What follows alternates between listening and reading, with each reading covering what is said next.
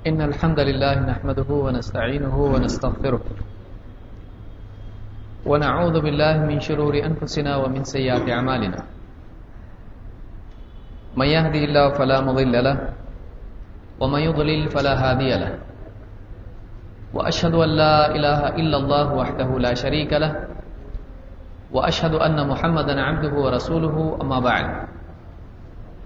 فإن خير الحديث كتاب الله وخير الهدي هدي محمد صلى الله عليه وسلم وشر الأمور محدثاتها وكل محدثة بدعة وكل بدعة ضلالة وكل ضلالة في النار. قال النبي صلى الله عليه وسلم وصلوا كما رأيتموني أصلي. پچھلے درس میں نماز میں ہاتھ باندھنے سے متعلق دلیلیں ہم نے دیکھی اور آج کے درس میں اسی مسئلے سے متعلق بعض دوسری دلیلیں اور ضمن اس سے ثابت ہونے والی باتیں ہم دیکھیں گے۔ مسئلہ نمبر پندرہ تک ہم پہنچے ہیں، میں سمجھتا ہوں۔ ہاں؟ ہو گیا نا وہی ختم ہو گیا مطلب وہاں تک پہنچے۔ اس سے جو ثابت ہوتی ہے بات، کون بتائے گا؟ آخری جو حدیث ہم نے دیکھی، اس میں کیا کیا باتیں بیان کی گئی ہیں، کون بتائے گا؟ کون بتائے گا؟ تو آپ یہ ایکسپیکٹ نہیں کر رہے تھے ہاں جی حدیث میں کیا بیان کیا گیا ہے؟ تم مواد السرا کہ پھر آپ نے اپنا دایاں ہاتھ بائیں ہاتھ پر یمنا یمین، آپ کو معلوم ہوگا، سیدھا دایاں اور یسرا بایاں۔ تو ایک بات تو یہ معلوم ہے کہ دایاں ہاتھ بائیں ہاتھ پہ رکھیں گے۔ ٹھیک؟ یہ ایک مسئلہ معلوم ہے اور؟ نماز میں داخل ہوتے تھے۔ اس میں الفاظ ہے کہ حین داخل فی الصلاۃ کبر، جب نماز میں داخل ہوتے تو تکبیر کہتے ہیں۔ پھر اس میں ہے کہ آپ نے فلم اراد ایئر کا اخراج یدئی من التوبی ثم رفعهما، کہ آپ نے رکو میں جاتے وقت بھی رفل دین کیا۔ چادر سے ہاتھ باہر نکال کے آپ نے رفل دین کیا۔ اور سمع اللہ لمن حمیدہ کہنے کے بعد بھی آپ نے رفل دین کیا۔ ٹھیک ہے۔ یعنی رکو سے پہلے اور رکو کے بعد دونوں رفل دین کی دلیل اس روایت سے ملی۔ یہ مسلم کی روایت ہے۔ پھر سجدہ دونوں ہتھیلیوں کے درمیان کے یعنی؟ یعنی کیا؟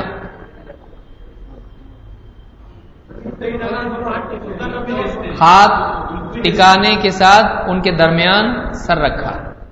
یعنی سر کدھر تھا؟ جب ہاتھ رکھے تو ان کے دونوں کے درمیان سر تھا۔ اس کی تفصیل مزید جب ہم سجدے کے بارے میں دیکھیں گے تو یہ بھی دیکھیں گے کہ کندھوں کے درمیان جو ہے مطلب اس طرح سے کندھوں کے ساتھ ہاتھ رکھنا بھی اس میں آیا ہے۔ تو وہ بھی ہم انشاءاللہ دیکھیں گے۔ اور کوئی بات اس اس حدیث میں باقی بہت ساری چیزیں چھوڑ دی گئی ہیں۔ اس میں ہاتھوں کی کیفیت کہاں کہاں کیسی ہوگی اس میں ہم کو ملتی ہے۔ ٹھیک ہے، اور؟ رکو سے اٹھنے کے بعد اس میں ہاتھ باندھنے کا ذکر نہیں ہے، لیکن رکو سے پہلے ذکر ہے۔ لہذا ہم یہ کہیں گے کہ جیسے اس سے پہلے بتایا گیا کہ ہاتھ باندھنے کی ہاتھ کی کیفیت۔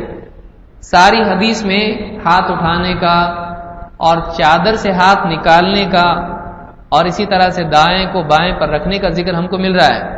یعنی تفصیل کے ساتھ وہ ہاتھوں کی کیفیت بیان کر رہے ہیں۔ اگر رکو کے بعد بھی آپ نے ہاتھ باندھے ہوتے تو اس میں وہ اس کو بھی بیان کرتے لیکن رکو سے پہلے بیان کیا رکو کے بعد بیان نہیں کیا۔ اور ہاتھوں کی حرکت کر سکتے مگر بعد اپنے ہاتھوں سے چادر لپیٹ لی یعنی ٹھیک ہے، اس سے یہ کہہ سکتے ہیں کہ آپ اگر سردی کے دن ہیں تو آپ چادر اوڑھ کے اگر نماز پڑھتے ہیں تو اس میں کوئی حرج نہیں ہے۔ تو چادر میں اگر آدمی چھپ جاتا ہے تو کوئی مسئلہ نہیں، ضروری نہیں کہ آدمی باہر نکالے ہاتھ اس میں۔ اندر ہاتھ رہتے ہیں تب بھی ٹھیک ہے، کوئی مسئلہ اس میں نہیں ہے۔ اس کو کپڑا لٹکانے کے حکم میں آئے گا؟ نہیں آئے گا۔ تو اس کو مطلب کپڑا ایسا اپنے اوپر ڈال کے وہ نماز پڑھ سکتا ہے، آدمی چادر لپیٹ کے۔ پھر کافی اتنا اور کچھ ہے اس میں؟ کانوں۔ تکبیر دونوں کانوں تک کہی۔ ہاں ہاں بات صحیح کیا بولنے آنا چاہیے ہم کو؟ اپنے ہاتھ دونوں کانوں تک لے کے گئے اور تکبیر کہی یعنی رف الدین کانوں تک بھی ثابت ہے۔ اور کندھوں تک بھی ثابت ہے، دونوں بھی اٹھا سکتے ہیں، کوئی مسئلہ نہیں۔ بہرحال، چلیے آگے بڑھتے ہیں۔ اب ہم دیکھیں گے مسئلہ نمبر سولہ۔ ویرا کے وسط پر ہاتھ رکھنا۔ ویرا کس کو کہتے ہیں؟ یہ پورا بازو اس کو زرا بھی کہتے ہیں اور ساعد بھی کہتے ہیں۔ ساعد، یہ پورا زرا دیکھیے، یہ انگلی سے لے کر کوہنی تک اس کو زرا کہتے ہیں۔ اس کو رسغ کہتے ہیں۔ رسغ کس کو کہتے ہیں؟ ہاں؟ کلائی، جو جوڑ ہوتا ہے، ہتھیلی کا اور بقیہ ہاتھ کا، بازو کا۔ تو اس کو کیا کہتے ہیں؟ رزق اور اس کو کیا کہتے ہیں؟ کف۔ آستین آپ بولتے نا کف۔ تو یہ کف اس کی وجہ سے ہے؟ تو وہ کف عربی کا لفظ ہے۔ تو کفین اور کف۔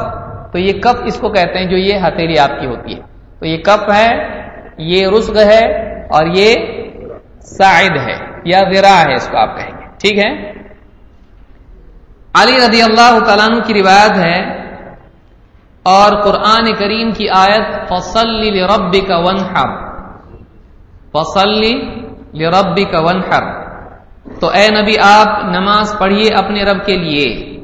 ون ہر اور نہر کیجیے۔ ون ہر کے معنی کیا ہے قربانی کرنا۔ تو جانور کا خون بہایا جاتا ہے قربانی میں؟ نہیں؟ کیسا قربانی کریں گے آپ؟ سب دیکھ رہے کیا مطلب۔ جانور کا خون بہایا جاتا ہے۔ تو کیا اس کا پاؤں کاٹ کی قربانی کی جاتی ہے؟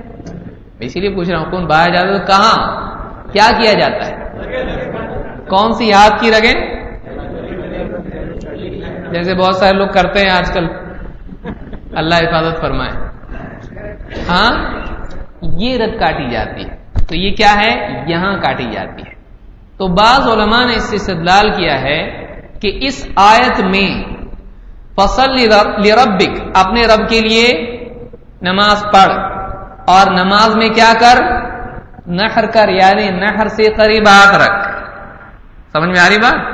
اب بعض لوگوں نے اس میں دلیل بیان کی ہے کہ اس آیت سے ثابت کیا ہوتا ہے ناپ کے نیچے ہاتھ باندھ کر۔ تو یہاں کاٹ رہے ہیں کہ بھائی؟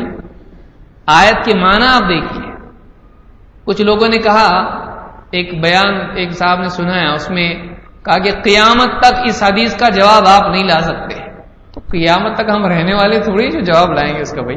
اور اتنی دیر ہم کو کیوں ہوگی بھائی؟ وہ جو نسخہ ہے التمہید کا۔ تمہید کے نسخے میں سے انہوں نے وہ روایت بیان کی کہ فلاں فلاں صنعت کے ساتھ یہ حدیث آئی ہے۔ علی رضی اللہ عنہ سے روایت آئی ہے فصل ربی کا ہر کہ نماز پڑھ اپنے رب کے لیے اور نہ کر۔ تو اس سے مراد کیا ہے؟ اپنے دائیں ہاتھ کو بائیں ہاتھ پر ناپ کے نیچے رکھنا۔ یہ روایت اس میں بیان کی ہے۔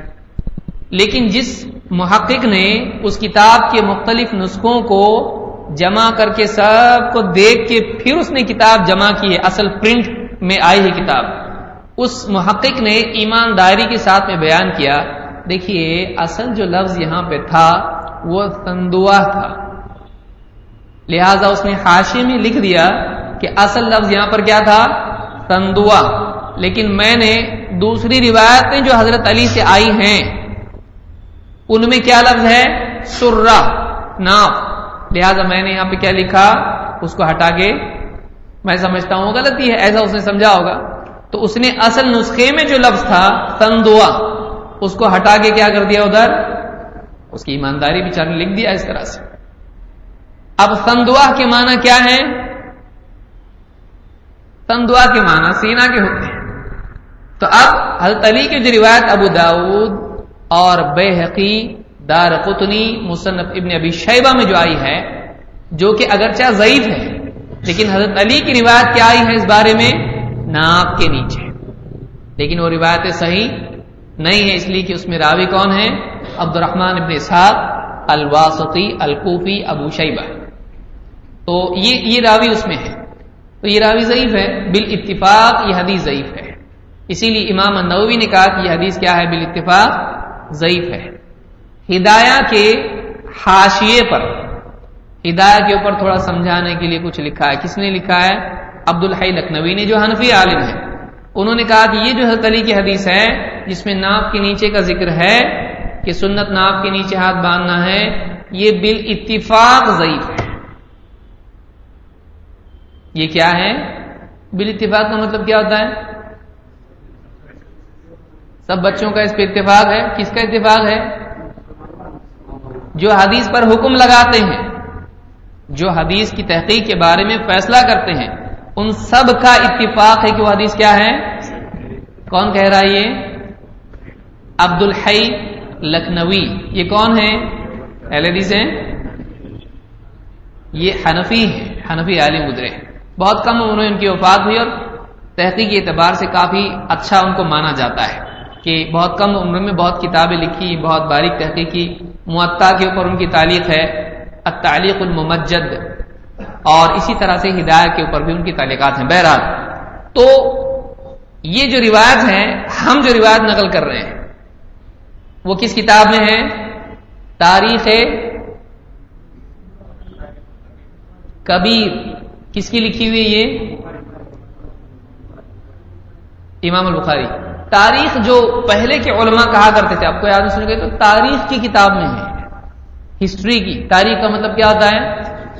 ہسٹری لیکن محدثین کی جو کتاب اس کو معلوم یہ ساری چیزیں ضمن جتنی آتی ہیں، یہ بھی کام کی ہوتی ہیں۔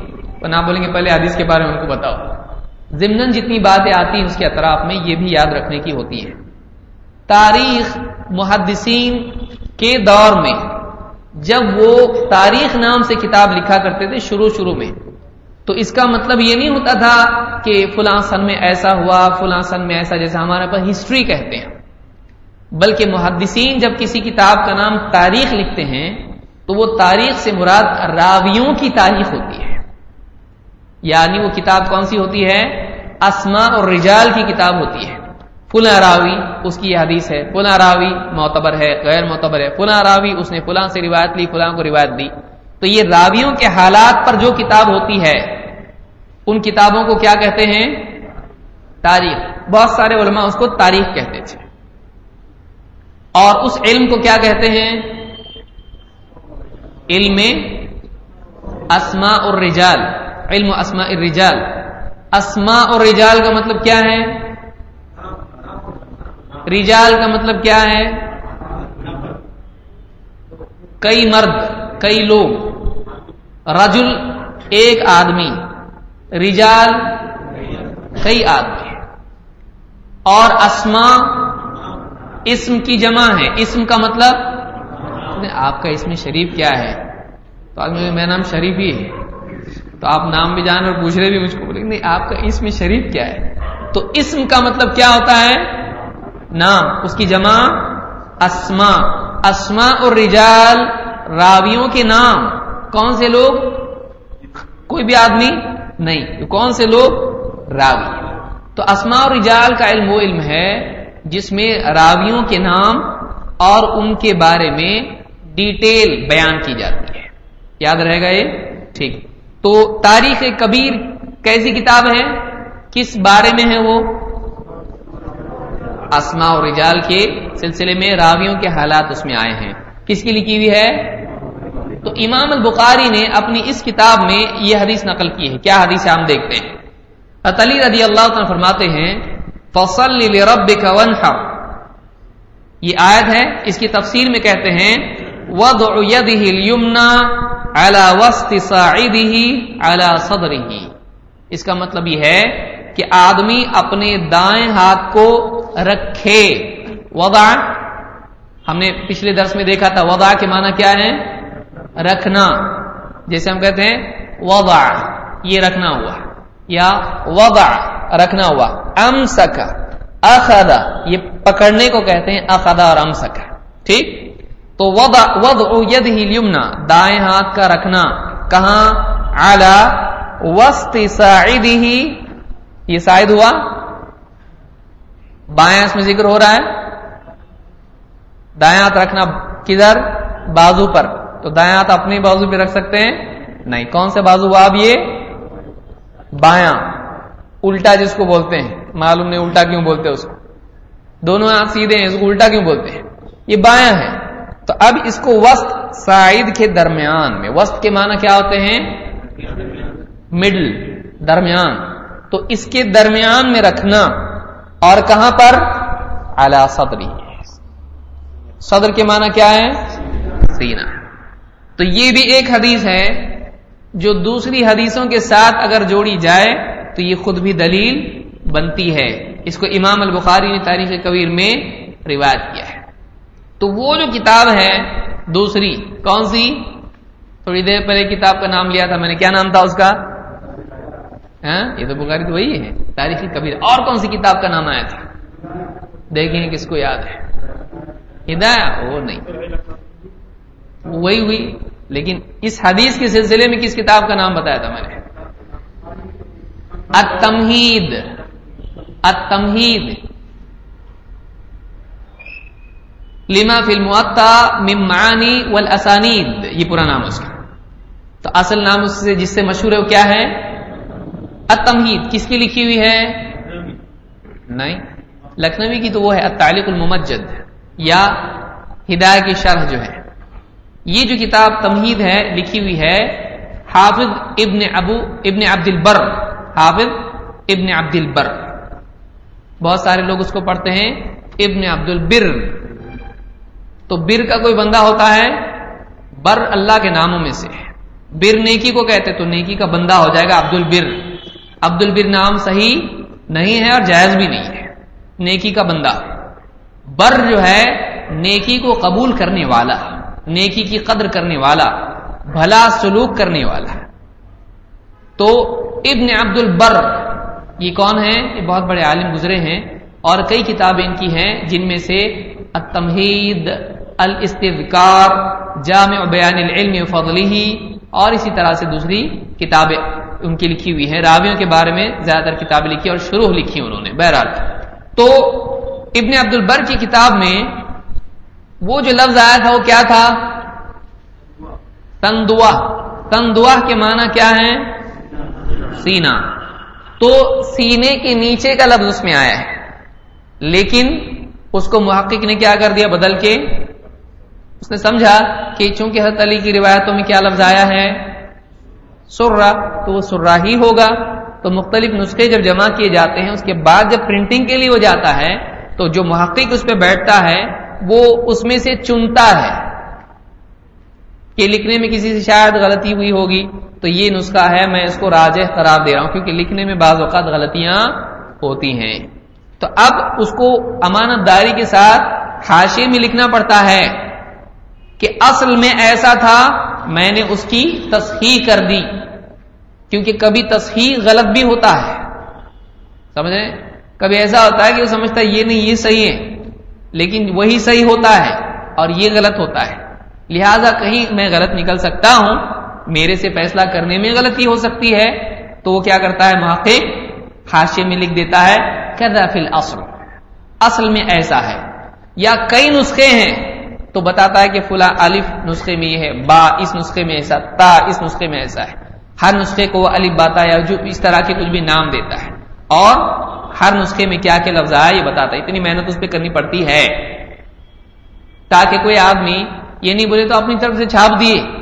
وہ شروع میں پیجز کے پرنٹ دیتا ہے۔ دیکھو یہ نسخے یہ ہاتھ سے لکھا ہوا فلاں دمشق میں اس کا ایک نسخہ تھا، استنبول میں نسخہ تھا، مدینہ میں یہ نسخہ تھا اور ان نسخوں کو دیکھ کے میں نے کمپیئر کر کے پھر فائنل کتاب لکھی ہے، جمع کیا ہے۔ تو کوئی آدمی دیکھنا چاہے نسخوں میں دیکھ سکتا ہے۔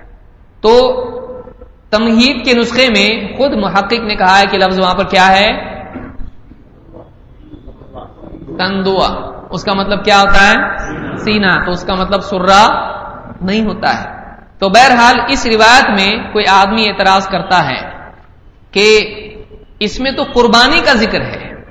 فصل رب کا ون ہر کہ تو نماز پڑھ اور اپنے رب کے لیے نماز پڑھ اور کیا کر؟ نہر کر۔ تو اس سے مراد نہر کر سے مراد کیا ہے؟ ان سلاتی و نسخی و محیا و مماتی رب العالمین۔ اے نبی، آپ کہیے کہ میری نماز اور میری قربانی اور میرا جینا اور میرا مرنا اللہ رب العالمین کے لیے ہے۔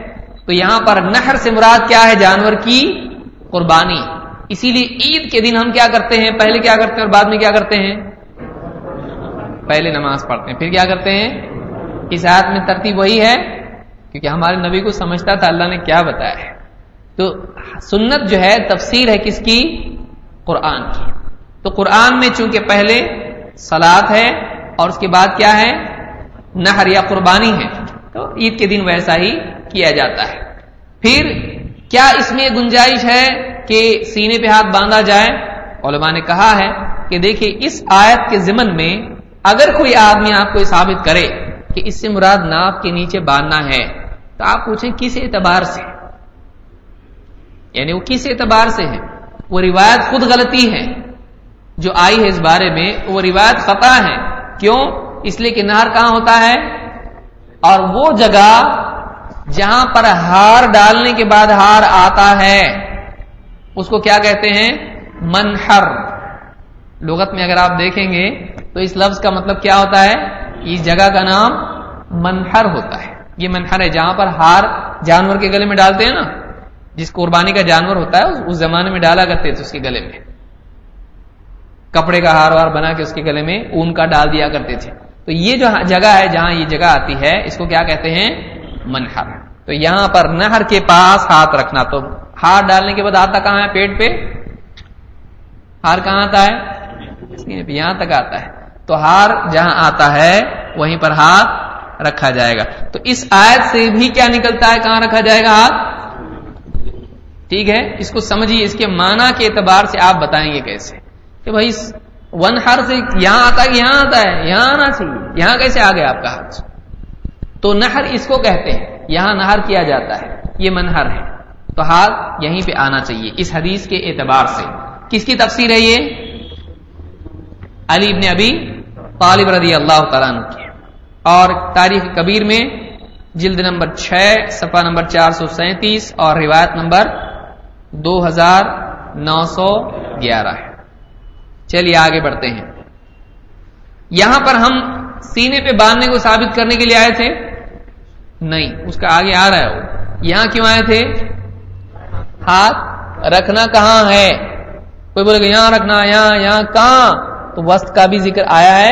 ٹھیک ہے، آپ کو کچھ ایگزیکٹلی چاہیے کہاں رکھنا ہے؟ تو وسط پہ بھی آپ کو مل رہا ہے۔ یہاں آپ ہاتھ رکھیں گے۔ زرا کے درمیان میں۔ ٹھیک ہے۔ اب آگے بڑھتے ہیں۔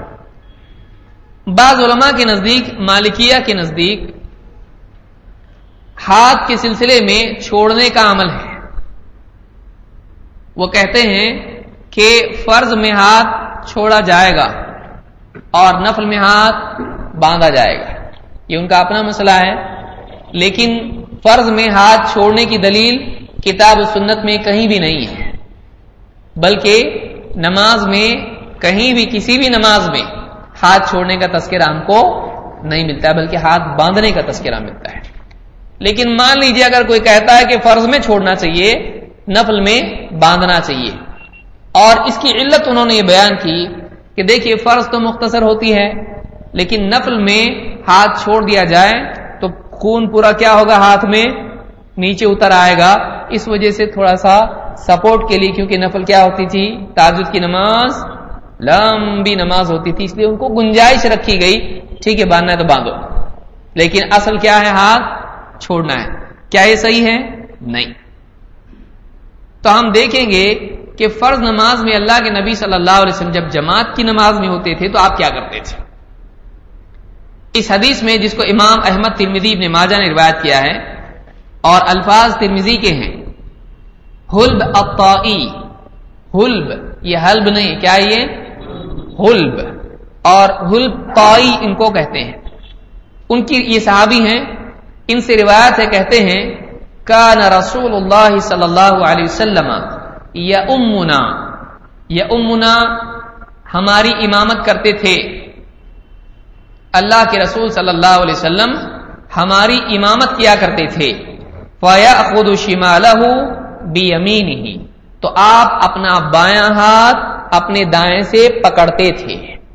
تو معلوم یہ ہوا کہ جماعت کی نماز میں اللہ کے نبی صلی اللہ علیہ وسلم کا طریقہ کیا تھا؟ ہاتھ چھوڑنے کا یا باندھنے کا؟ اس کو امام ترمدی اور امام احمد اور ابن ماجہ نے روایت کیا ہے۔ اور یہ روایت حسن صحیح ہے۔ یہ مختلف سندوں سے آئی ہے، لہذا یہ حسن بھی ہے اور صحیح بھی ہے۔ حکمن صحیح ہے اور سندن حسن ہے، آپ ایسا بھی کہہ سکتے ہیں۔ یعنی ایک روایت اگر سند کے اعتبار سے حسن ہے، لیکن مسئلہ ثابت کرنے کے اعتبار سے کیا ہے وہ؟ صحیح۔ صحیح کی طرح اس کی قوت ہوتی ہے مسئلہ ثابت کرنے میں۔ ہاں صحیح کے مقابلے میں راوی کی یادداشت تھوڑی ہلکی ہے، تو اس کو کیا کہتے ہیں؟ حسن۔ یہ ہو گیا ہمارا۔ جو حدیث کے سلسلے میں ہم نے اصطلاح دیکھی تھی، اس میں ساری چیزیں آ چکی ہیں۔ جس نے اس کو نہیں سنا ہے، وہ ان دروس کو سن لے۔ اب آئیے دیکھتے ہیں کہ ہاتھ رکھنے کا مقام آپ نے دیکھا۔ ہاتھ کہاں رکھنا چاہیے؟ اب ہم دیکھیں گے ہاتھ پر ہاتھ کہاں رکھنا چاہیے تو آپ نے دیکھا۔ اب دونوں ہاتھ کو کہاں رکھنا چاہیے؟ اس کی کیا دلیلیں ہم ایک ایک کر کے دیکھتے ہیں۔ اس سلسلے میں کئی روایت ہیں جن میں سے ایک وائل ابن حجر کی روایت ہے۔ بہت سارے لوگ غلطی سے اس کو پڑھتے ہیں۔ وائل ابن حجر۔ ابن حجر الگ ہیں۔ یہ کون ہے وائل ابن حجر۔ وائل ابن حجر۔ جیسے آپ یسر پڑھتے ہیں، خسر پڑھتے ہیں، ویسے یہ کیا ہے؟ حجر۔ جیم پر جزم ہے، یا جس پر جیم پر سکون ہے کہتے ہیں۔ تو وائل ابن حجر رضی اللہ تعالیٰ فرماتے ہیں صلیت میں رسول اللہ صلی اللہ علیہ وسلم۔ میں نے نماز پڑھی۔ صلیت میں نے نماز پڑھی۔ مع ساتھ صلیت میں رسول اللہ صلی اللہ علیہ وسلم۔ میں نے نماز پڑھی اللہ کے رسول صلی اللہ علیہ وسلم کے ساتھ۔ ووضع يده اليمنى على يده اليسرى على صدره تو آپ نے اپنے دائیں ہاتھ کو اپنے بائیں ہاتھ پر سینے پر رکھا۔ آپ نے اپنے دائیں ہاتھ کو کون سے ہاتھ پہ رکھا؟ بائیں پر۔ اور بائیں کو بائیں پر دائیں کو رکھنے کے بعد کیا کیا؟ دونوں ہاتھ سینے پر۔ اس حدیث کو امام ابن خزیمہ نے اپنی صحیح میں روایت کیا ہے۔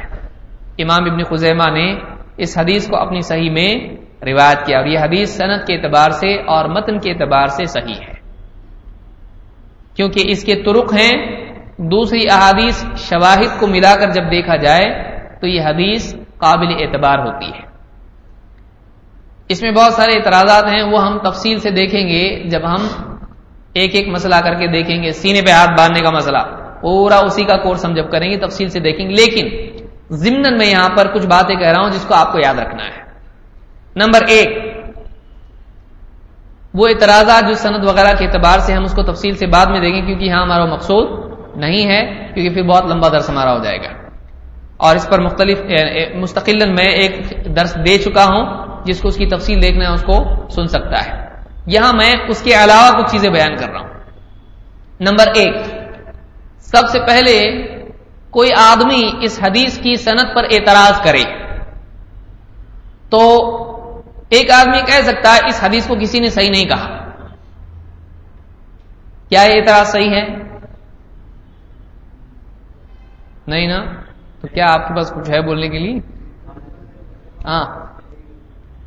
امام ابن خزیمہ نے آپ مثال کے طور پر بخاری کی جو حدیثیں ہیں، کیا ہر حدیث کے بعد امام البخاری کہتے ہیں؟ یہ حدیث صحیح ہے۔ نہیں کیا ہاں کہ پڑھے گے نہیں، آپ لوگ دیکھے نہیں۔ لوگ پکڑیں گے، آپ کو بولیں گے، دیکھو، یہ اہل حدیث۔ بخاری میں دیکھا اب تک، بعض اوقات ہوتا بھی ایسا۔ کبھی بخاری دیکھے ہیں، ایسا پوچھتا ہے عالم۔ آدمی نہیں بولا تو پہلے جاؤ، پہلے وضو کر کے پڑھ کے آؤ۔ کیا امام البخاری ہر حدیث کے بعد لکھتے ہیں یہ حدیث صحیح ہے؟ نہیں۔ تو پھر کیسے امام البخاری نے صحیح حدیث کہا اس کو؟ امام البخاری نے اپنی کتاب میں اس بات کا التظام کیا ہے کہ اس میں صرف صحیح حدیث میں بیان کروں گا۔ اسی لیے اپنی کتاب کا ہی نام انہوں نے کیا کہا ہے؟ صحیح المختصر۔ وہ کتاب کیا ہے؟ پوری کتاب کے بارے میں انہوں نے کہا کہ یہ حدیث صحیح ہے، اس میں جو بھی حدیث ہے تو معلوم ہوا کہ جب کتاب کی قید اور شرط ہی یہ ہے کہ اس میں سب صحیح حدیثیں ہیں، تو اس کے اوپر ان کو حکم لگانے کی ضرورت ہے ابھی۔ تو جیسے کوئی آدمی اپنے خط سے پہلے لکھ دے دیکھو اس خط میں پورا میں جو واقعہ بیان کر رہا ہوں، اس کی ہر بات صحیح ہے۔ ہر بات سچ ہے۔ اور پوائنٹ بائی پوائنٹ ساری باتیں بیان کرے۔ کیا ہر پوائنٹ کے بعد لکھنے کی ضرورت ہے؟ صحیح۔ سچ۔ بولنے کی ضرورت ہے؟ پہلے ہی بول چکا ہے۔ جو کچھ کہوں گا، اب پہلے جب بول دیا ہے اب اس کے بعد جو بولے گا اس میں ہر ہر پوائنٹ پہ بولنے کی ضرورت ہے۔ دیکھو ہاں یہ سچ ہے، قسم سے یہ سچ ہے، بولنے کی ضرورت ہے اس کو نہیں۔ تو ایک عالم اگر کوئی کتاب لکھے اور اس کتاب کے لیے وہ شرط ہی رکھے کہ اس میں میں جتنی حدیثیں بیان کروں گا، سب کیا ہے صحیح ہے تو اب اس کو ہر حدیث پر بولنے کی ضرورت ہے نہیں۔ تو ابن خزیمہ نے، امام ابن خزیمہ، انہوں نے جو کتاب لکھی ہے، اس کتاب کی شرط ہی انہوں نے کیا رکھی ہے؟ اسی لیے وہ صحیح ابن خزیمہ ہے۔ وہ کتاب پوری کی پوری کیا ہے؟ ان کے نزدیک وہ صحیح ہے۔ امام ابن خزیمہ کی تحقیق کے مطابق اس میں جتنی حدیثیں انہوں نے بیان کی ہیں، جس پر کلام نہیں کیا ہے، وہ ساری حدیثیں کیا ہیں؟ ان کے نزدیک صحیح ہے۔ بعد والا آدمی اس پر اعتراض کر بھی سکتا ہے، ٹھیک ہے بھائی۔ ایک محدث کے نزدیک ایک حدیث صحیح ہوتی، دوسرا آ کے کہتا نہیں ہے، ضعیف ہے۔ ہو سکتا ہے ایسا؟ ہو سکتا ہے۔ لیکن یہ کہنا غلط ہوگا کہ اس کو کسی نے صحیح نہیں کہا۔ کیوں؟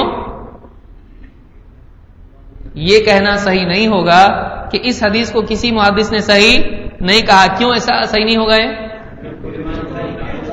انہوں نے کتاب نقل کی ہے۔ کتاب میں حدیث نقل کی اور کتاب کی شرط کیا ہے؟ تو ان کے نزدیک یہ حدیث بھی کیا ہے؟ تو ابن خزیمہ جو متقدمین میں سے ہے یعنی آج سے ایک ہزار سال پرانے بعض علماء کے قول کے مطابق وہ امام البخاری کے شاگرد ہیں۔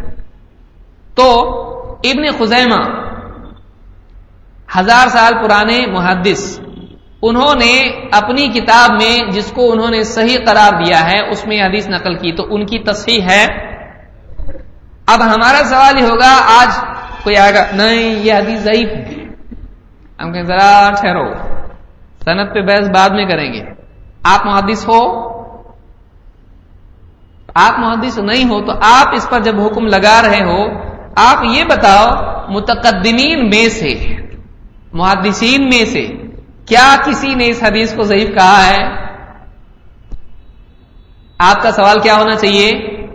بھائی، آپ ضعیف بول رہے اس کو۔ آپ کون؟ آپ محدث ہیں؟ نہیں۔ آپ مقلد ہیں؟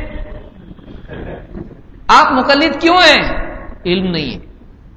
لیکن یہ جملہ کب استعمال ہوتا ہے؟ جب ناؤ ڈوبنے لگتی ہے۔ آدمی بحث کرنے کا بہت شوقین ہوتا ہے، لیکن جب بحث میں ہارنے لگتا ہے کہ بولتے بھائی ہم تو جاہل ہے بھائی علماء سے بات کرو۔ تو پہلے کیوں بات کی اللہ کے بندے؟ یعنی پندرہ منٹ تک عالم اس کے بعد جاہل، ایسا کچھ ہے کہ تیرا؟ مطلب گاڑی کی طرح ہے، پیٹرول ہے، اس کے بعد ختم ہونا شروع ہوتا ہے۔ یا تو آدمی جانکار ہوگا، یا تو جاہل ہوگا۔ تو تو پہلے بات کرنے آیا کیوں؟ بعد میں بول رہا ہم تو جاہل ہیں۔ تو جاہل ابھی بنا کہ پہلے سے تو بہت سارے لوگ کیا کرتے ہیں؟ بحث کرتے ہیں یہ سمجھ کے کہ ہم غالب آئیں گے۔ لیکن جیسے ہی دکھائی دیتا ہے کہ ہم مغلوب ہو رہے ہیں، پھر کیا کرنا شروع کرتے ہیں؟ بھائی ہم تو جاہل ہیں۔ علماء سے پوچھو۔ تو اس سے پوچھنا ہے، یہ بتاؤ، تم حدیث کے اصول جانتے ہو، تم محدث ہو، تم کیا ہو؟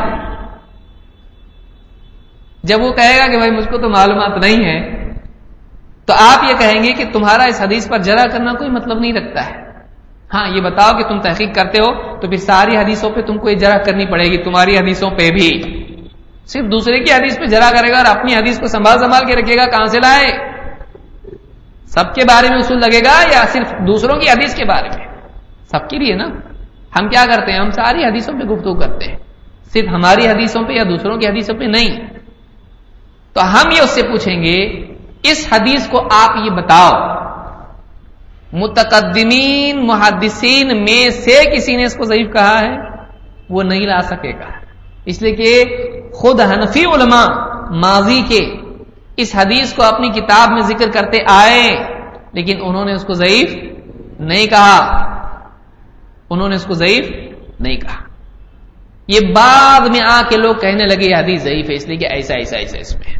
اس کا بھی جواب ہم بعد میں دیں گے۔ لیکن یہ پہلی بات آپ کو یاد رکھنا ہے۔ آپ یہ پوچھیں، سادہ طور پہ پوچھیں، بھائی محدثین میں سے کسی نے اس کو ضعیف کہا ہے کیا؟ جو حنفی نہیں ہونا چاہیے۔ حنفی نہیں ہونا چاہیے۔ تو اپنے عالم تمہارے تم تو بیان کرو گے جو آج کل کے ہیں۔ تم یہ بتاؤ، پچھلے محدثین جو بڑے تم بولتے ہو نا، پہلے نزدیک جتنا جائیں گے اتنا اچھا۔ ذرا اور جاؤ نا آگے۔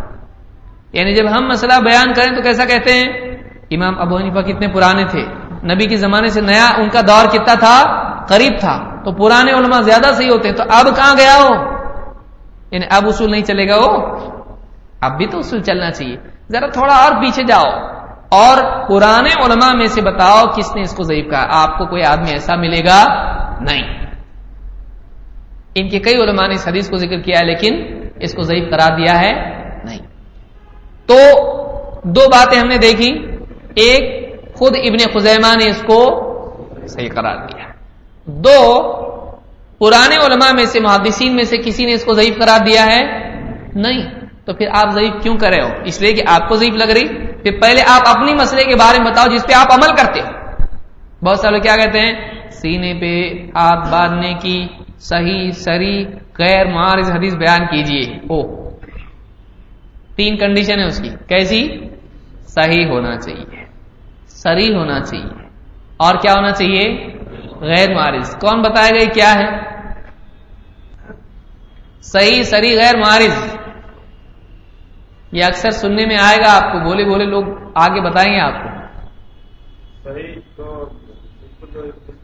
غیر معارض کس کو کہیں گے۔ کس سے؟ سر سے کہ کہاں سے؟ ٹکراتی نہیں کا مطلب کیا؟ اس کے بالمقابل کوئی اور حدیث نہ ہو جو اس سے ٹکراتی دکھائی دیتی ہو۔ سمجھ رہے ہیں؟ یعنی ہاں کی بھی حدیث ہے، نہ کی بھی حدیث ہے۔ ایسا ہو سکتا ہے۔ پھر اس میں تفصیل ہم دیکھتے ہیں کہ تقدیم و تاخیر ہے، عام اوقاف ہے یا کیا ہے۔ تو اس کے اپوزٹ کوئی حدیث نہیں ہونا چاہیے۔ تو یہ اصول خالی ہمارے لیے ہے کیا؟ سمجھ میں آ رہی بات؟ آپ یہ پوچھیں گے کہ بھائی یہ جو اصول ہے، یہ صرف ہمارے لیے ہے یا آپ کے لیے بھی ہے؟ تو آپ جب ناپ کے نیچے کی حدیث بیان کرو گے تو آپ کو یہ بتانا پڑے گا وہ کیا ہے؟ صحیح۔ تو ہم یہ کہیں گے کہ یہ جو صحیح سری اور غیر معارض کی قید ہے، یہ صرف ہمارے لیے ہے یا سب کے لیے ہے؟ اگر بات کرنے والا کہتا ہے نہیں، آپ کے لیے، ہمارے لیے نہیں، تو ہم کہیں گے بات ختم۔ یہ سب کے لیے ہونا چاہیے۔ آپ لکھ کے دیجیے کہ ہمارے لیے نہیں ہے۔ کیوں نہیں ہے؟ آپ کے لیے بھی ہونا چاہیے۔ یعنی ہمارے لیے ترازو الگ اور تمہارے لیے ترازو الگ ویل المتفین ان لوگوں کے لیے جو اپنے لیے الگ تولتے ہیں، دوسروں کے لیے الگ ترازو استعمال کرتے ہیں، یہ انصاف والے ہو سکتے ہیں؟ نہیں. تو یہ انصاف کی بات نہیں ہے. اگر آپ کو سینے پر باندھنے کے مسئلے میں صحیح، سری، غیر معارض حدیث چاہیے، تو آپ ناپ کے مسئلے میں بھی کیسی حدیث پیش کرنا چاہیے؟ صحیح، سری، غیر معارض. اگر وہ کہیں کہ بھائی ہم تو مقلد ہیں، ہم تو امام ابو حنیفہ کی مانتے ہیں تو آپ کہیں کہ ٹھیک ہے، پھر آپ مقلد ہو تو اس پہ بحث ہی مت کرو۔ آپ بحث کرنے کا مطلب یہ ہے کہ آپ کے پاس علم ہے۔ اور اگر آپ کے پاس علم ہے تو پھر آپ کو مقلد نہیں ہونا چاہیے۔ کیونکہ مقلد کیوں ہوتے ہیں آپ؟ سمجھ میں آ رہا ہے؟ یعنی ایک آدمی تیمم کر رہا ہے۔ کیوں؟ پانی کی بوٹل یہاں پہ اور تیمم کر رہا ہے۔ ہوگا ایسا تیمم اس لیے کر رہا ہے تو بھیا کہ تیرے پاس پانی نہیں ہے۔ تیرے پاس جب پانی آ جائے گا تو پھر تیرا تیمم کیا ہو گیا؟ ختم ہو گیا۔ تو تجھ کو وضو کرنا پڑے گا۔ اب تیمم نہیں کر سکتا تو۔ تیمم سے نماز تیری صحیح ہوگی؟ نہیں۔ تو جب تیرے پاس دلیل ہے، حق بات تیرے سامنے ہے، تو اب اس بات کو چھوڑ کے تو تقلید کا سہارا لے سکتا ہے؟ نہیں۔ جب تحقیق آ گئی تو تقلید اپنے آپ دفاع ہو گئی۔ اپنے آپ چلی گئی۔ تو اس کے لیے آدمی کو اصل مقصود کیا ہے اس سے کہ وہ تحقیق کی اتباع کرے۔ نہ یہ کہ وہ آنکھ بند کر کے چلے۔ ہاں جس کے پاس آنکھ نہیں ہے، وہ کسی کا ہاتھ پکڑ کے کندھے پہ ہاتھ رکھ کے چلے، تو اس میں کوئی حرج ہے؟ نہیں ہے۔ لیکن آنکھ ہے اس کو۔ اور آنکھ رکھ رہ کے بھی وہ چل رہا ہے، کسی کے کندھے پہ ہاتھ رکھ کے۔ تو اس آدمی کو کیا کہیں گے؟ یہ ناشکرا ہے۔ کیوں؟ اللہ نے آنکھیں دی لیکن اللہ کی نعمت کا استعمال وہ نہیں کر رہا ہے۔ تو ہم یہ کہیں گے کہ یہ مسئلہ اگر ایسا ہے کہ کوئی آدمی اس پر اعتراض کرتا ہے، تو متقدمین میں سے بتا دے کہ محدثین نے اس کو ضعیف کہا ہے۔ اور اگر وہ کہتا ہے کہ صحیح سری غیر معارض حدیث ہونا چاہیے، تو یہ لکھ کے دے کہ ہر ہر مسئلے میں ہر آدمی کو یہ پیش کرنا چاہیے۔ اسپیشل کیس تو نہیں ہے نا ہنفی ہونا۔ بھائی ہم کو نہیں ایسا چلتا، ہم کچھ بھی بول سکتے ہیں۔ آپ لوگ دلیل پیش کرو۔ ایسا ہے ہر آدمی کے لیے۔ دین کا مسئلہ اگر صحیح سری غیر معارض حدیث سے ثابت ہوتا ہے تو ہمارا بھی اور تمہارا بھی ہے۔ جب تم تحقیق کے میدان میں، بحث کے میدان میں آئے ہو تو تم کو پھر اپنے لیے بھی اس قاعدے کو اپنانا پڑے گا۔ تمہارا بھی مسئلہ تب تک کہ ثابت نہیں ہوگا جب تک کہ تم صحیح سری غیر معارض حدیث پیش نہیں کرتے۔ تو جب صحیح وہ کہہ کے پیش کریں گے، ہم ان کے ضعیف۔ کیونکہ آپ کے علماء نے اس کو کیا کہا ہے؟ ضعیف اتفاق اس پر اتفاق ہے کہ یہ حدیث ضعیف ہے۔ تو حضرت علی کی حدیث آپ پیش ہی نہیں کر سکتے۔ دو سری ہونا چاہیے کلیئر کٹ ہونا چاہیے۔ اور تین، کیا ہونا چاہیے؟ غیر معارض۔ تو تمہارے مقابلے میں ہماری حدیث ہے نا؟ تو تمہارا مسئلہ ثابت ہوگا؟ نہیں، کیونکہ ہماری حدیث ہے۔ سینے پہ باندھنے کی حدیث اس کے بالمقابل ہے تو آپ کا مسئلہ بھی کیسے ثابت ہوا آپ تو اب دونوں میں ترجیح دینی پڑے گی۔ دونوں میں ترجیح دینی پڑے گی۔ تمہاری حدیثوں کو کسی نے صحیح کہا ہو بتاؤ، متقدمین میں سے۔ لیکن ہماری حدیث کو صحیح کرنے والا محدث ہے کہ نہیں ہے۔ تو پھر ترجیح کس کو ہوئی؟ بلکہ تمہارے اپنے علماء نے بھی اس کو ذکر کر کے ضعیف نہیں کہا ہے۔ تمہارے علماء نے، کئی علماء نے اس کو ذکر کیا، متقدمین احناف نے، لیکن اس کو ضعیف، وائل ابن حجر کی حدیث کو ضعیف نہیں کہا ہے۔ لہذا یہ راجے ہوئی مزید یہ کہ اس کے ساتھ اور روایتیں بھی ہیں۔ اس کے ساتھ اور یہ اکیلی تھوڑی ہے اس کے ساتھ اور بھی روایتیں موجود ہیں۔ سمجھ میں آ رہا ہے کیسے ثابت کرنا ہے آپ کو؟ یہ نہیں کہ بولے بھائی ہاں ہم ثابت کریں گے۔ میں لکھ کے دیتا ہوں، ثابت کرتا ہوں۔ اور سامنے والا بار نہیں، ہم کو ایسا بتاؤ، نہیں، ہم کو ایسا بتاؤ۔ اور آپ کٹہرے میں ٹھہر کے اس کو بتا رہے سب آپ اس کو بھی گھسیٹو، تو ادھر آ تو دوسرے کٹہرے میں آ تو بھی کھڑا ہو۔ میں بھی کھڑا ہوتا ہوں۔ اب تو بھی اپنی دلیل دے۔ میں بھی اپنی دلیل دوں گا۔ اب معاملہ ثابت ہوگا۔ ورنہ بہت سارے لوگ کیا بولتے ہیں؟ ہم ثابت نہیں کریں گے۔ تم ہم کو ثابت کر کے بتاؤ۔ تو ہم کب تک ثابت کرتے رہیں گے؟ وہ کہے گا کہ نہیں، میں نہیں مانتا اس کو۔ اس میں چار باتیں اور سوالات پیدا کرے گا اور آپ ثابت کرتے بیٹھے اس کو۔ آپ کیوں ثابت کر رہے ہیں اس کو؟ آپ یہ بتاؤ کہ آپ یہ ثابت کرو کہ ناف کے نیچے باندھنا چاہیے۔ تو ہم مانیں گے۔ آپ یہ ثابت کر کے بتاؤ۔ تو اس طرح سے آپ کو بھی پوچھنے آنا چاہیے۔ صرف بتاتے رہیں گے۔ کب تک بتاتے رہیں گے بھائی؟ آپ پوچھنے والے بھی بنو، بلکہ پہلے پوچھنے والے بنو۔ وہ ہمارا چھوڑو بولا صحیح ہے، غلط ہے، جو بات کی بات ہے۔ پہلے تمہارا تو بتاؤ۔ تم بالکل ثابت شدہ ہو بھائی۔ تم پکے ہو۔ تم غیر معارض حدیث تمہارے پاس ہے، صحیح ہے تمہارے پاس، صحیح ہے، اتنا سب سمجھتا تم کو، صحیح ہونا چاہیے صحیح ہونا چاہیے، غیر معارض ہونا چاہیے۔ تم کو زیادہ دکھائی دیتا ہے۔ ذرا بتاؤ تمہارے پاس ایسی کوئی دلیل ہے کیا؟ آپ کو کام دینا چاہیے، لینا نہیں چاہیے۔ آپ اس کو ثابت کرنے لگاؤ۔ آپ خود کیوں ثابت کرتے اس کو؟ سمجھ میں آ رہی بات؟ ٹھیک۔ دوسری روایت اس سلسلے میں ہے، تاؤس تابعی کی۔ تاؤس کہتے تاؤس شاگرد ہیں عبداللہ ابن عباس کے۔ تاؤس عبداللہ ابن عباس رضی اللہ تعالیٰ کے شاگرد ہیں۔ یہ تابعی ہیں۔ تاؤس ابن کیسان۔ ان کا نام کیا ہے؟ تاؤس ابن کیسان۔ کہتے ہیں، کان رسول اللہ صلی اللہ علیہ وسلم یدع یدہ الیمنا على اليسرى ثم یشد بینہما على صدرہ وهو فی الصلاة۔ امام ابو داود نے یہ حدیث نقل کی ہے اپنی سنن میں۔ اور یہ روایت صنعت کے اعتبار سے صحیح ہے لیکن مرسل ہے۔ اس لیے مرسل ہمارے ہاں حجت نہیں ہوتی ہے اکیلی۔ مرسل روایت، مرسل کس کو کہتے ہیں؟ کون بتائے گا؟ مرسل۔ کیا یہ تعریف ہے مرسل کی؟ کیا یہ تعریف صحیح ہے؟ دیکھیے تعریف کیا بیان کی گئی۔ تابعی اپنے اوپر سے صحابی کو چھوڑ کے نبی صلی اللہ علیہ وسلم سے حدیث بیان کرے، اس کو مرسل کہتے ہیں۔ یہ تعریف صحیح ہے یا غلط ہے؟ غلط ہے؟ صحیح ہے نا؟ اب صحیح ہے، ایسا پوچھے بات سب صحیح ایک ساتھ بول۔ اچھا کنفرم ہو گیا یہ۔ جب سے نہیں بول رہے تھے۔ صحیح ہے؟ غلط ہے۔ صحیح اس میں کیا ہے اور غلطی اس میں کیا ہے؟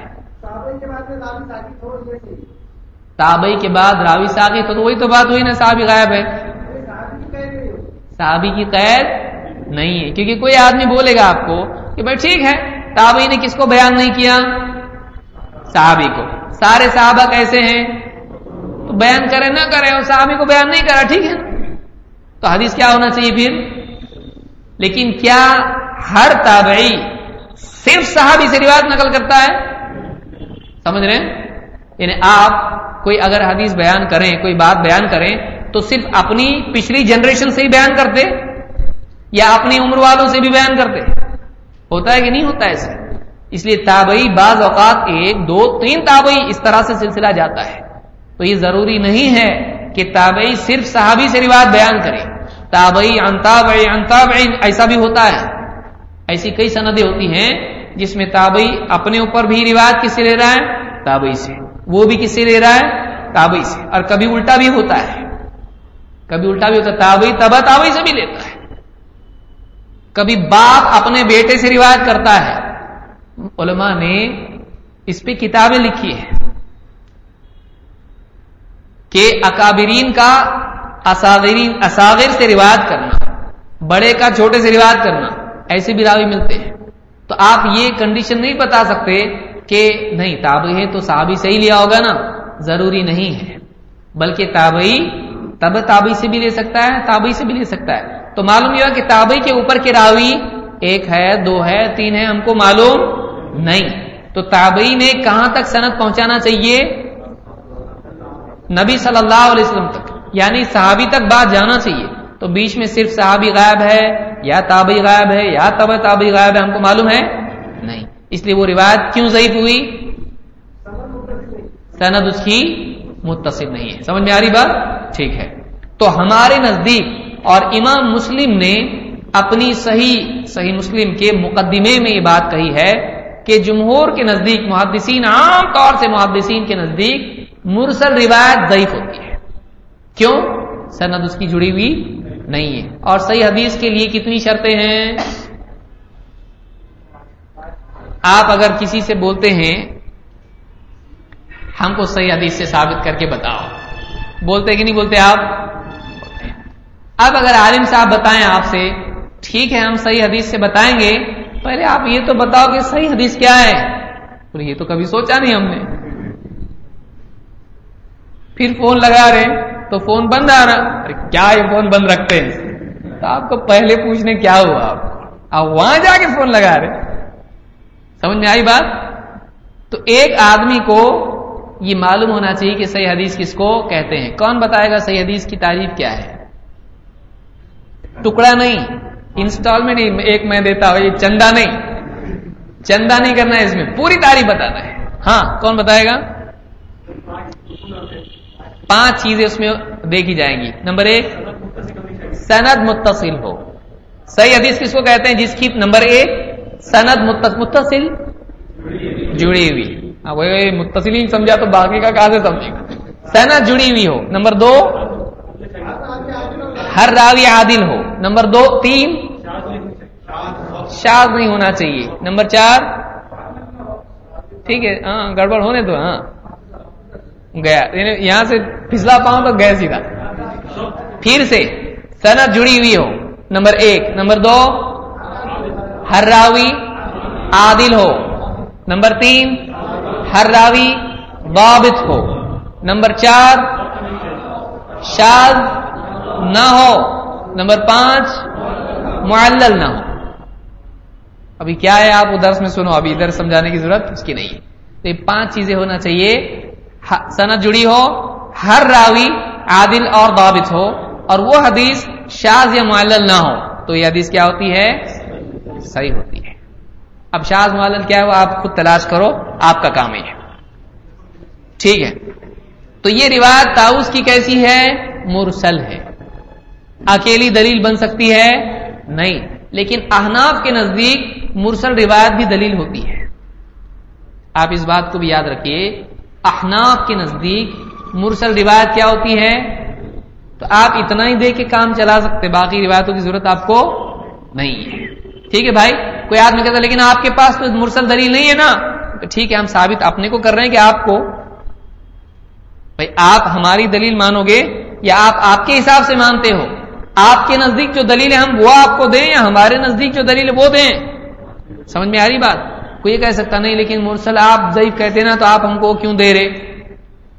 تو ہم یہ کہیں گے کہ مرسل دلیل کس کے نزدیک ہے؟ تو جو آپ مانتے ہو دینا، کہ جو نہیں مانتے ہو دینا؟ مانتے ہو دیں گے نا؟ تو آپ مرسل مانتے آپ اس سے کام چلاؤ۔ ہمارے لیے دوسری دلیل ہے۔ آپ کو اتنا کافی لو یا تو ہم اس دلیل سے بھی کام چلا سکتے۔ کیوں؟ اس لیے کہ احناف کے نزدیک مرسل روایت دلیل ہوتی ہے۔ یہ روایت مرسل ہے۔ کیا الفاظ ہیں؟ تاؤس کہتے ہیں، اللہ کے رسکان رسول اللہ صلی اللہ علیہ وسلم ید رکھتے تھے۔ ید الیمنا، دائیں ہاتھ الا ید السرا بائیں ہاتھ پر، ثم یشد بینہما الا صدرہ پھر دونوں کو باندھ لیتے تھے۔ کہاں؟ سینے پر۔ وہ ہوا فصلاح جبکہ آپ کہاں ہوتے تھے؟ نماز میں ہوتے تھے۔ یعنی نماز میں اللہ کے نبی صلی اللہ علیہ وسلم ہاتھ کیا کرتے تھے؟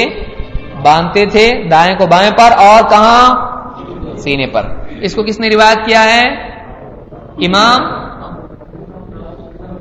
امام تاؤس کون سی کتاب میں یہ؟ ابو داؤد میں۔ تو اس کو امام ابو داود نے اخرجہ ابو داود فی سن نہیں ایسا کہتے ہیں۔ اخرجہ کا مطلب ہوتا ہے باہر نکالنا۔ یعنی اس کتاب کو انہوں نے، اس حدیث کو اپنی کتاب میں انہوں نے نکالا، ایسا علماء کہتے ہیں۔ اخرجہ اسی پر سے لفظ بنائے حدیث کی تخریج۔ حدیث کی تخریج کس کو کہتے ہیں؟ کون بتائے گا؟ حدیث کو اپنی کتاب میں نہیں لانا؟ لے آنا۔ اس کو تقریر کہتے ہیں؟ خارج کر دیا، نکال دیا کتاب میں سے۔ اب دیکھو، دو تعریف اپوزٹ غیر معارض، یہ معارض ہو رہی ہے تعریف۔ تخریج کس کو کہتے ہیں؟ محدثین کے نزدیک تخریج کہتے کس کو ہے یہ بھی آپ کو معلوم ہونا چاہیے۔ دیکھیے، اس میں ضمن بہت ساری باتیں آئیں گی، آپ کو معلوم ہونا چاہیے۔ تخریج تحقیق کو کہتے ہیں، یہ ایک قول ہے۔ دوسرا قول، باہر نکال دینا۔ تیسرا، لے آنا۔ خروج، دیکھیے ایک قول میں دو قول ہیں۔ تخریج کہتے ہیں، کسی حدیث کے بارے میں یہ بتانا کہ اس حدیث کو کس کس محدث نے کس کس سند سے کس کس کتاب میں ذکر کیا ہے پھر سے بولوں تخریج کہتے ہیں تخریج کے بارے میں تخریج میں شارٹ میں آپ تعریف ہیں من ذکر من اخراجہ کس نے اس حدیث کو بیان کیا ہے یعنی ایک حدیث مثلا ان نمل اعمال بنیات یہ حدیث ہے ٹھیک ہے اس کو کس کس نے بیان کیا ہے؟ امام البخاری میں صحیح میں فلاں جگہ اس کو بیان کیا ہے، فلاں صنعت سے بیان کیا ہے۔ پھر امام مسلم نے بھی اپنی کتاب میں حدیث ذکر کی ہے، اس صنعت کے ساتھ آئی ہے۔ امام ابو داود نے، فلاں نے فلاں نے فلاں نے یہ حدیث کن کن کتابوں میں، کن کن سندوں سے کس کس صحابی کے ذریعے سے آئی ہے۔ یہ پوری ڈیٹیل کیا ہوتی ہے؟ اس کو کیا کہتے ہیں؟ تخریج۔ بعض علماء اس میں ایک چیز اور بڑھا دیتے ہیں، وہ ہے اس حدیث پر حکم۔ کہ حدیث پر حکم لگانے کا مطلب کیا ہے؟ بولے، حدیث پہ بھی حکم لگاتے کیا حدیث میں حکم اپنے لیے رہتا، ہم اس پہ حکم لگائیں گے۔ حدیث پر حکم کا مطلب کیا ہے؟ کسی حدیث پر حکم لگانا کا مطلب کیا ہے؟ اس حدیث کے بارے میں فیصلہ دینا، یہ حدیث صحیح ہے، حسن ہے یا ضعیف ہے؟ تو کیا کہتے ہیں حدیث پر حکم لگانا؟ سمجھ میں آ رہی باتیں؟ یہ علمی اصطلاحات ہیں، ان کو معلوم رکھنا چاہیے، یہ معلوم ہونا چاہیے۔ تو بہرحال، تو یہ حدیث کس کتاب میں ہے؟ سنن ابی داود میں۔ سنن ابی داود کے معتمد نسخوں میں یہ حدیث موجود ہے۔ اور امام ابو داود نے اپنی کتاب المراسیل المراسیل مرسل کی جمع کیا ہے؟ مراسیل۔ تو وہ کتاب جو امام ابو داود کی ہے، جس میں انہوں نے مرسل روایتیں نقل کی ہیں۔ یہ بھی مرسل، وہ بھی مرسل، ساری مرسل روایتیں جو ان کے پاس تھیں، انہوں نے کتاب میں جمع کی، اس کا نام کیا دیا؟ کتاب المراسیل۔ تو اس میں بھی یہ حدیث موجود ہے۔ تو تابعی کون ہے یہ؟